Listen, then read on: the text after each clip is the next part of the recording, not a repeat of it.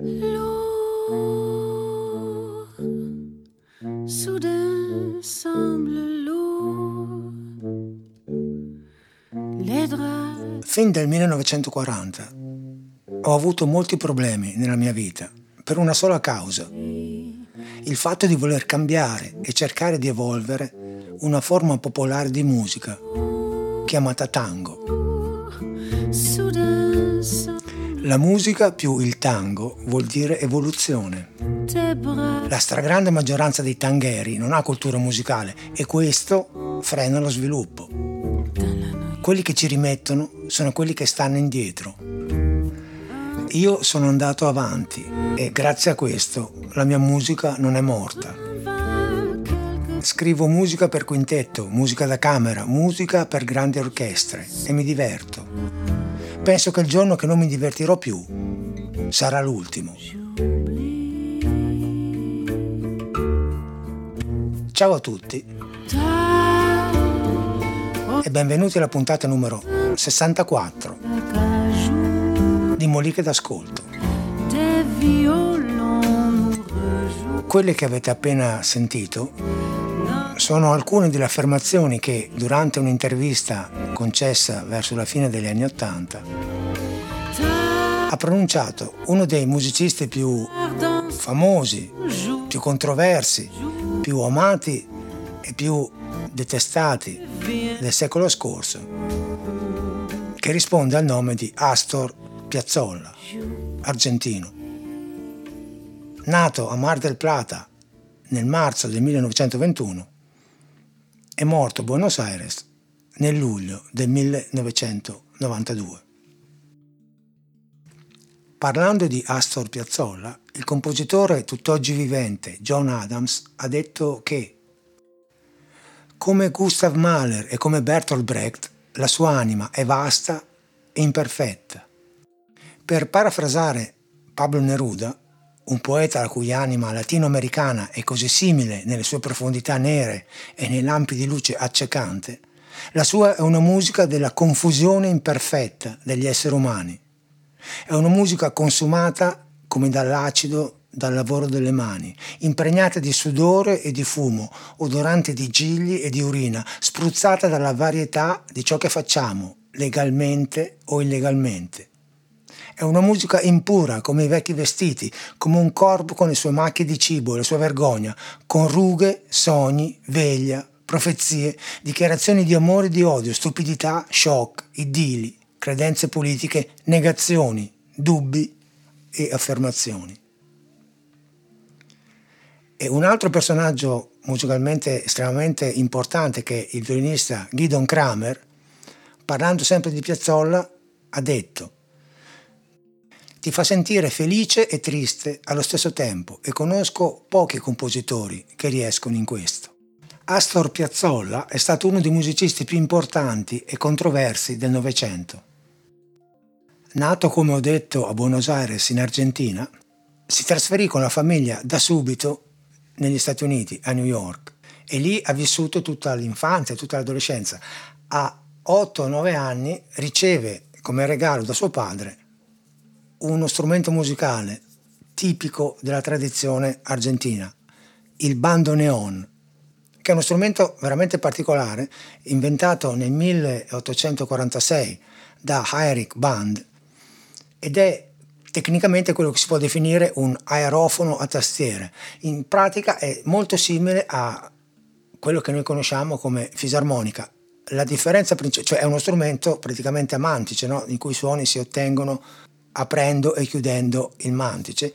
A differenza della fisarmonica, il bandoneon non ha come la fisarmonica da una parte i tasti e dall'altra dei pulsanti per eseguire le parti di basso, ma ha dei pulsanti a entrambe le estremità. E ciascuno di questi pulsanti può ottenere delle note diverse a seconda che lo strumento venga aperto o chiuso, per cui per suonarlo richiesta una tecnica veramente sopraffina. Il suono di questo strumento immagino che voi l'abbiate già sentito, ma in ogni caso è questo.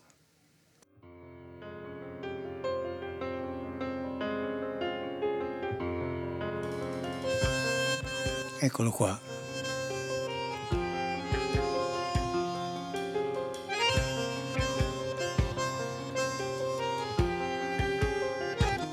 Simile alla fisarmonica, leggermente più sottile come suono.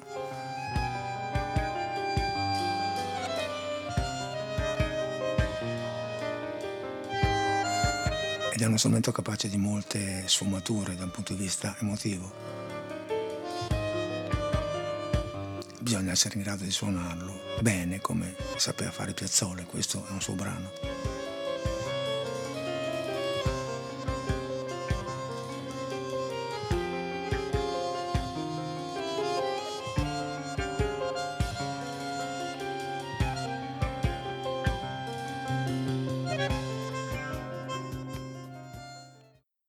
Ecco, Astor Piazzolla cominciò fin da, da, piccolo a studiare questo strumento e eh, una delle, delle, prime cose che cominciò a suonare fu la musica classica e Bach in particolare, perché nel palazzo di fronte a casa sua c'era un pianista ungherese che si esercitava tutti i giorni studiando Bach, appunto, e il piccolo Piazzolla ha cominciato ad avvicinarsi alla musica cercando appunto di riprodurre sul bandoneon, che è veramente complicato, la musica di Bach. E si è sempre portato avanti per tutta la vita questo amore, non solamente amore per la musica classica, ma anche e soprattutto la voglia e l'ambizione di diventare un musicista colto, riconosciuto.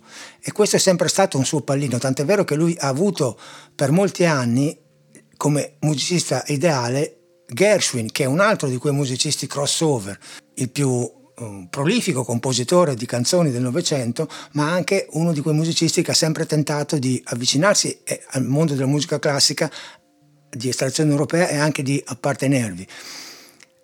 Ecco, Piazzolla, anche lui ha sempre avuto questo tipo di influenza, tanto vero che studiò per molti anni, poi una volta tornato eh, in Argentina con un compositore famoso ed importante come Alberto Ginastera, e dopo di questo andò a Parigi per approfondire gli studi con quella che probabilmente è stata la più grande insegnante di musica del Novecento, della quale abbiamo parlato più volte, eh, sia nella mollica dedicata a sua sorella Lili Boulanger, oppure anche nella mollica di, eh, dedicata a quell'album di Philip Glass e Ravi Shankar, Passages, perché anche Philip Glass è andato a studiare da questa grandissima uh, maestra e, e compositrice è la stessa, che è stata Nadia Boulanger. E lui racconta che è arrivato a Parigi portando un sacco di musica classica che lui aveva composta. E durante le prime lezioni suonò tutti questi brani per farsi conoscere come compositore. E lei gli rispose che era tutto molto ben scritto, ma disse letteralmente, in nessuna di queste musiche io riconosco Astor Piazzolla.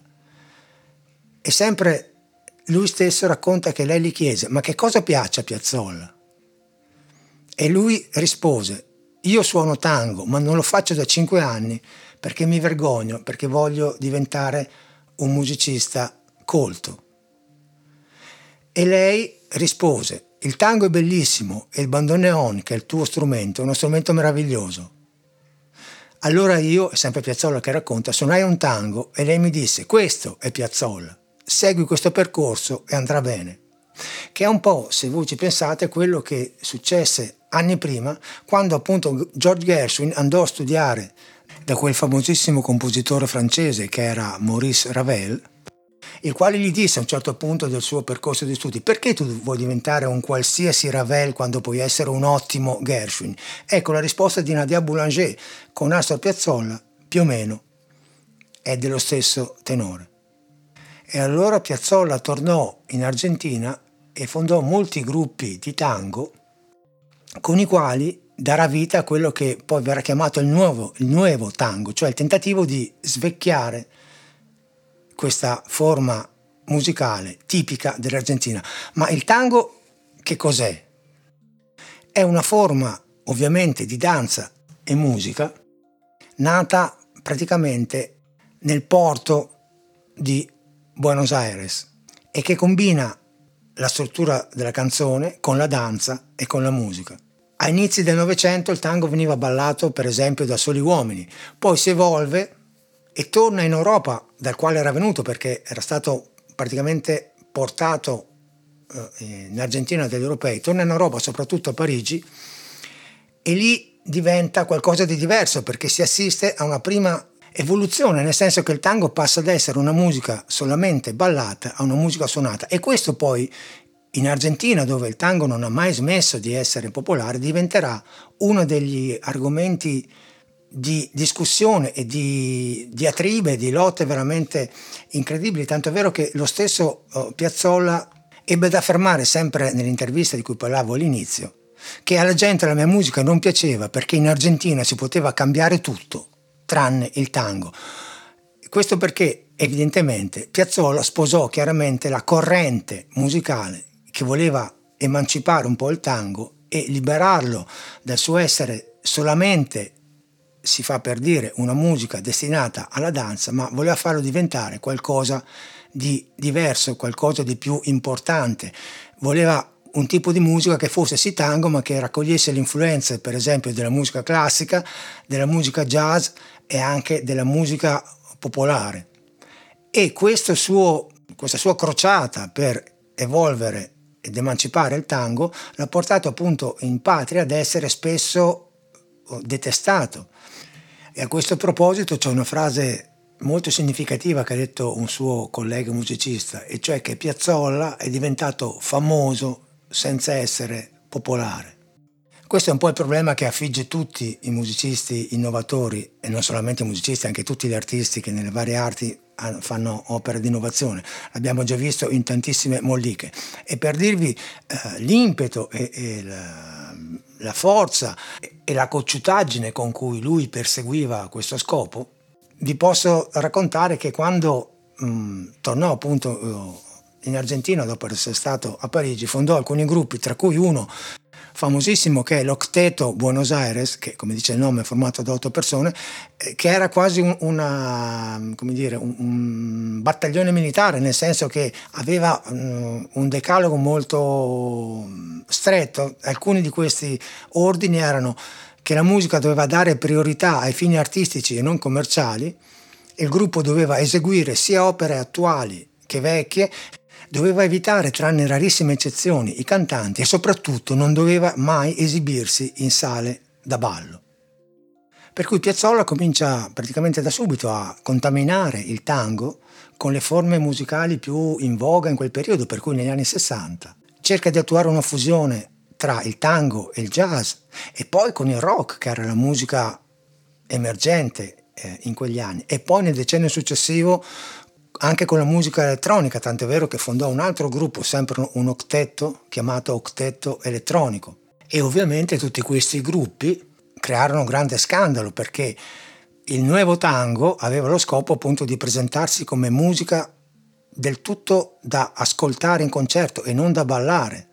E il fatto di elevare il tango musica colta era un'ambizione veramente molto forte in Piazzolla come era forte il fatto di seguire per esempio le impronte di musicisti che, europei che lui stimava tantissimo, come Bela Bartok, che aveva lavorato e portato la, la, musica popolare ungherese all'interno della musica classica, oppure Ravel o Stravinsky, o ancora ispirandosi a Villa Lobos o a Manuel de Falla, che avevano portato rispettivamente il folklore brasiliano o spagnolo all'interno della musica colta e suscitò talmente scandalo e un sentimento forte di ribellione presso i cultori del tango che il suo più grande successo, quello conosciuto da tutti con il titolo di Libertango, è stato anche indicato come il suo brano più brutto e senza ombra di dubbio quello più commerciale.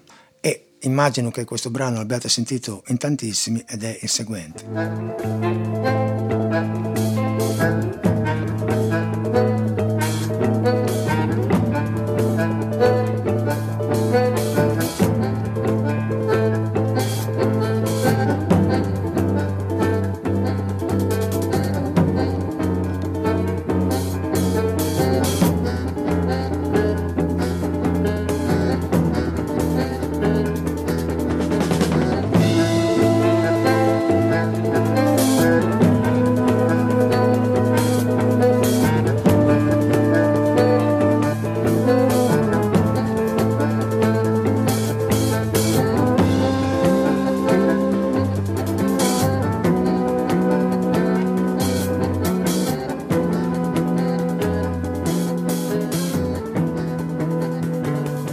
Come si può facilmente capire anche da questo brano, a questo punto il tango chiaramente non è più una musica da ballare, ma è una musica essenzialmente dedicata all'ascolto. Sempre in questo periodo lui ha registrato un altro uh, dei suoi brani più famosi che è uh, Oblivion, che è un brano strumentale chiaramente, però lui ha fatto una di quelle famose eccezioni di cui si parlava nel decalogo di prima, cioè ha conosciuto alcune cantanti, soprattutto per esempio in Italia, lui si è innamorato tantissimo della voce di Milva e ne ha fatto una versione anche eh, vocale e tra l'altro è il brano di apertura di questa Molica, non è cantato da Milva in questa occasione, però esiste anche, se voi andate su YouTube, la versione di Milva.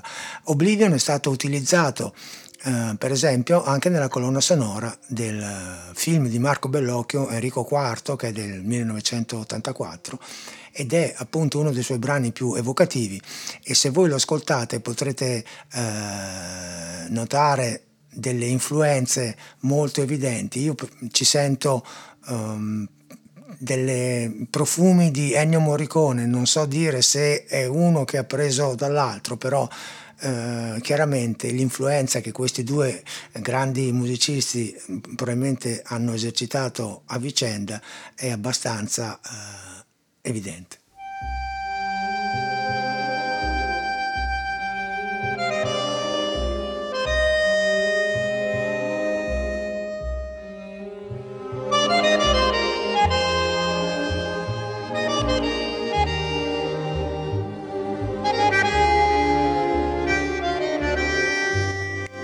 Un brano molto struggente.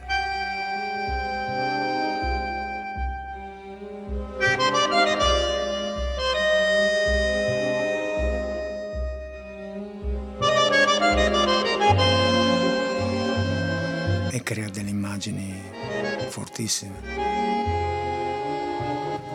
anche per il suono di questo strumento che è così ancestrale.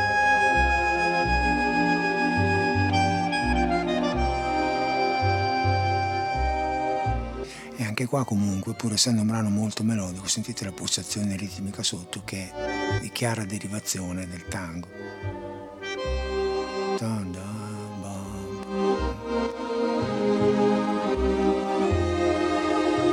Sentite qua.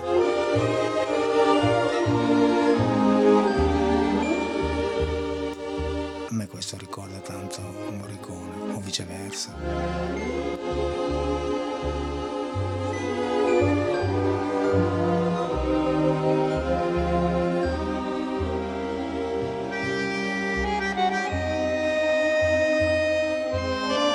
È evidente come qui il tango sia una musica d'ascolto e a questo punto Astor Piazzolla aveva sdoganato del tutto la sua musica. E un altro degli incontri che lui ha fatto con generi musicali diversi, in questo caso con il jazz, è stato quello sempre negli anni 70 con un sassofonista, in particolare un sassofonista baritono, Jerry Mulligan, che noi abbiamo già incontrato nella mollica riguardante eh, Chet Baker perché aveva formato un, se vi ricordate, un quartetto con, con Chet Baker. E questo incontro eh, è stato un incontro abbastanza particolare perché in realtà dovevano fare un disco e l'accordo tra di loro era che metà delle composizioni fossero di Piazzolla e l'altra metà di Jerry Mulligan. In realtà Astor Piazzolla, che ha sempre avuto un carattere molto forte, e alcuni lo accusano di aver avuto un caratteraccio, ma probabilmente essendo sempre costretto a difendersi, cioè questo aspetto della sua personalità è diventato con gli anni sempre più forte, eh, si presentò, dicevo, alla, alla, seduta di registrazione praticamente con tutti i pezzi già fatti, per cui Jerry Mulligan ci rimase abbastanza male, ma c'era un contratto da rispettare e, e, decise in ogni caso di collaborare con Piazzolla e da questa collaborazione è venuto fuori un brano, un disco molto, molto importante e molto bello che si chiama Summit e uno dei pezzi più famosi di questo disco si intitola Years of Solitude, cioè Anni di solitudine ed è il seguente.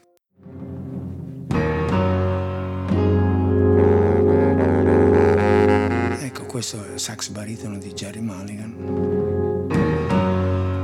E dopo questa introduzione così carica parte una linea melodica meravigliosa che acquista maggior risalto, maggior personalità perché è eseguita con uno strumento così particolare come il sax baritono appunto. Eccola qua.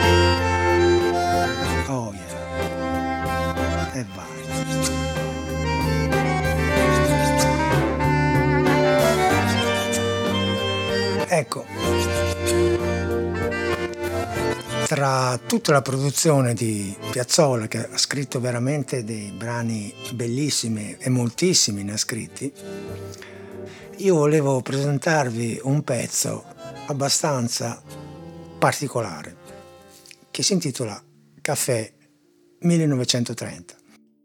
Ci sono varie motivazioni alla base di questa uh, scelta. Intanto Caffè 1930 è un brano che fa parte in realtà di una composizione eh, molto articolata di Piazzolla che lui ha scritto nel 1986 che consta di quattro parti.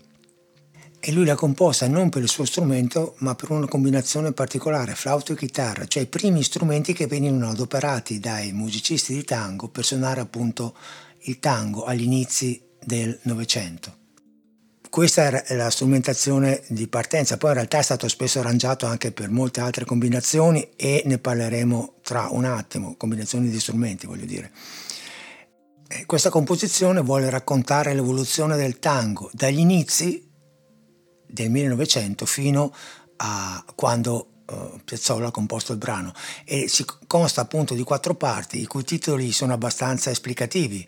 Il primo è Bordello 1900, il secondo è appunto Caffè 1930, il terzo è Night Club 1960 e l'ultimo è Concert d'aujourd'hui, cioè concerto di oggi. Ecco, Caffè 1930 è il secondo di questi brani e volevo farvelo sentire in una combinazione strumentale un po' diversa che è quella sempre di chitarra classica e clarinetto che è uno strumento di un suono più presente rispetto a quello di un flauto e che si adatta benissimo secondo me ad esaltare questo brano. Eh, anche perché eh, la versione che volevo farvi sentire è una versione spettacolare di un duo il duo Anlagen costituito da Angela Longo al clarinetto e da Angelo Martinez alla chitarra. E questa versione permette di capire tantissime cose, permette di capire l'importanza del fraseggio, l'importanza della dinamica, l'importanza del suono e delle variazioni del colore del suono per rendere ehm, dei passaggi o dei momenti abbastanza eh, particolari del brano stesso. Comincia con la sola chitarra acustica che fa un'introduzione tutta in tonalità minore e che dà già l'idea di quale sarà il mondo che questo brano abiterà.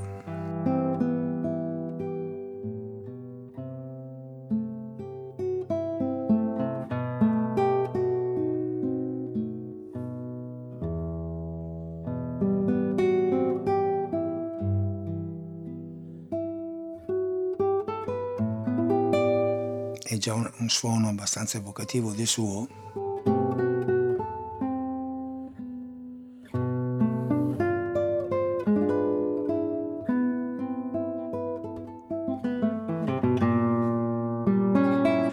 Poi dopo questa intro entra il clarinetto e ti fa veramente capire che cosa vuol dire il fraseggio e portare una melodia con sentimento. L'entrata è già meravigliosa.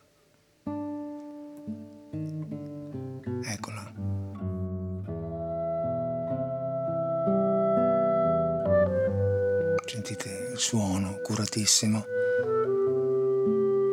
legato e adesso staccato leggermente qua.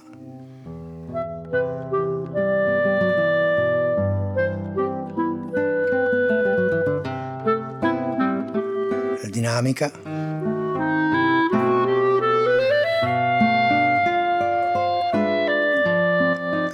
Bellissima.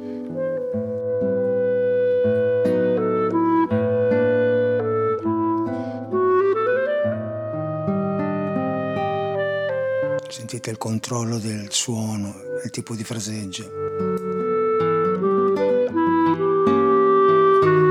Adesso qua la dinamica cresce, legato e staccato.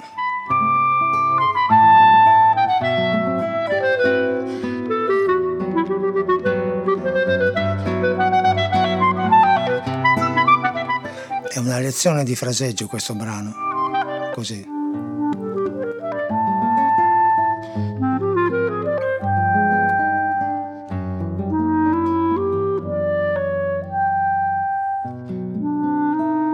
Ecco, se vi dovessero mai chiedere o se volete capire fino in fondo che cosa vuol dire il fraseggio in un brano, basta far ascoltare questo, questa melodia suonata dal clarinetto, con questi legati staccati sia all'interno delle frasi sia all'interno delle stesse piccoli frammenti melodici.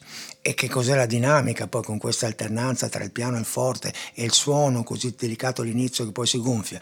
E poi questo brano tra l'altro sembra eh, esemplificativo di quelle affermazioni che facevo all'inizio, cioè che non facevo io, che vi dicevo che aveva fatto eh, Gidon Kramer all'inizio, cioè il fatto che la musica di Piazzolla ti può far sentire felice e triste allo stesso tempo, perché dopo questo inizio in minore, a un certo punto il brano sembra placarsi e poi parte una sezione in maggiore che fa cambiare completamente tutto il mood del brano stesso e questo è il momento.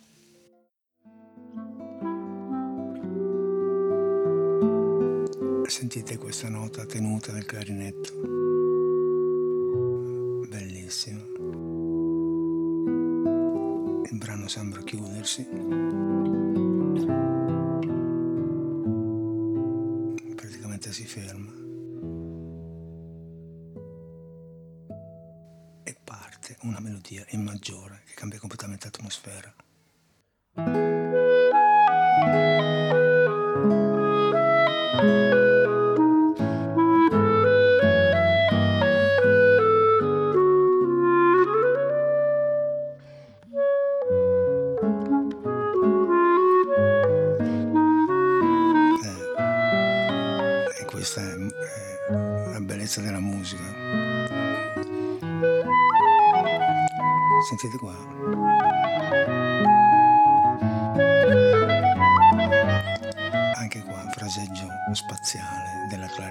Clarinettista.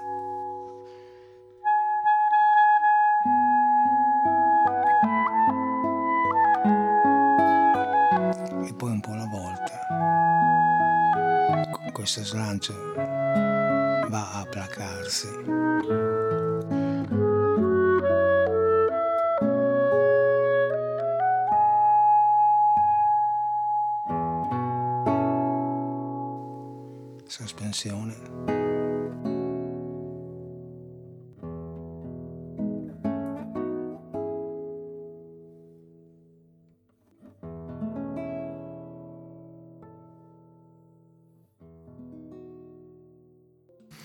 E dopo questo momento lasciato alla chitarra classica c'è un piccolo così come quasi un colpo di coda di questa atmosfera che viene sottolineata di nuovo dal clarinetto, eccolo qua.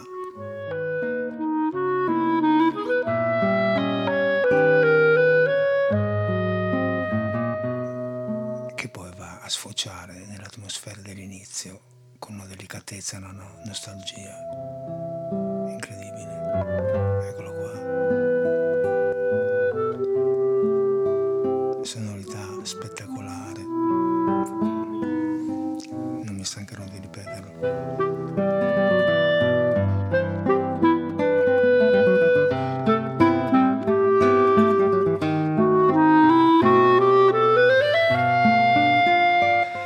È significativo e identificativo anche di quello che era lo stile, la maestria compositiva di Astor Piazzolla. E per farvi capire quanto nonostante il suo tentativo riuscito di far evolvere questa forma musicale, lui fosse comunque ben legato alle tradizioni e a quello che il tango rappresentava per lui e per la popolazione argentina, sempre nell'intervista di cui parlavo all'inizio ci sono altri due momenti molto significativi. Nel primo lui dice sono argentino e la musica deve rappresentare la mia terra e poi dimostra il suo amore per il tango e per le sue tradizioni dicendo il tango è una sola persona fatta di due entità, è molto sensuale e il miglior modo di vivere un momento di felicità con una donna è ballare insieme a lei un tango. Detto questo, ciao a tutti e al solito, fate bravi.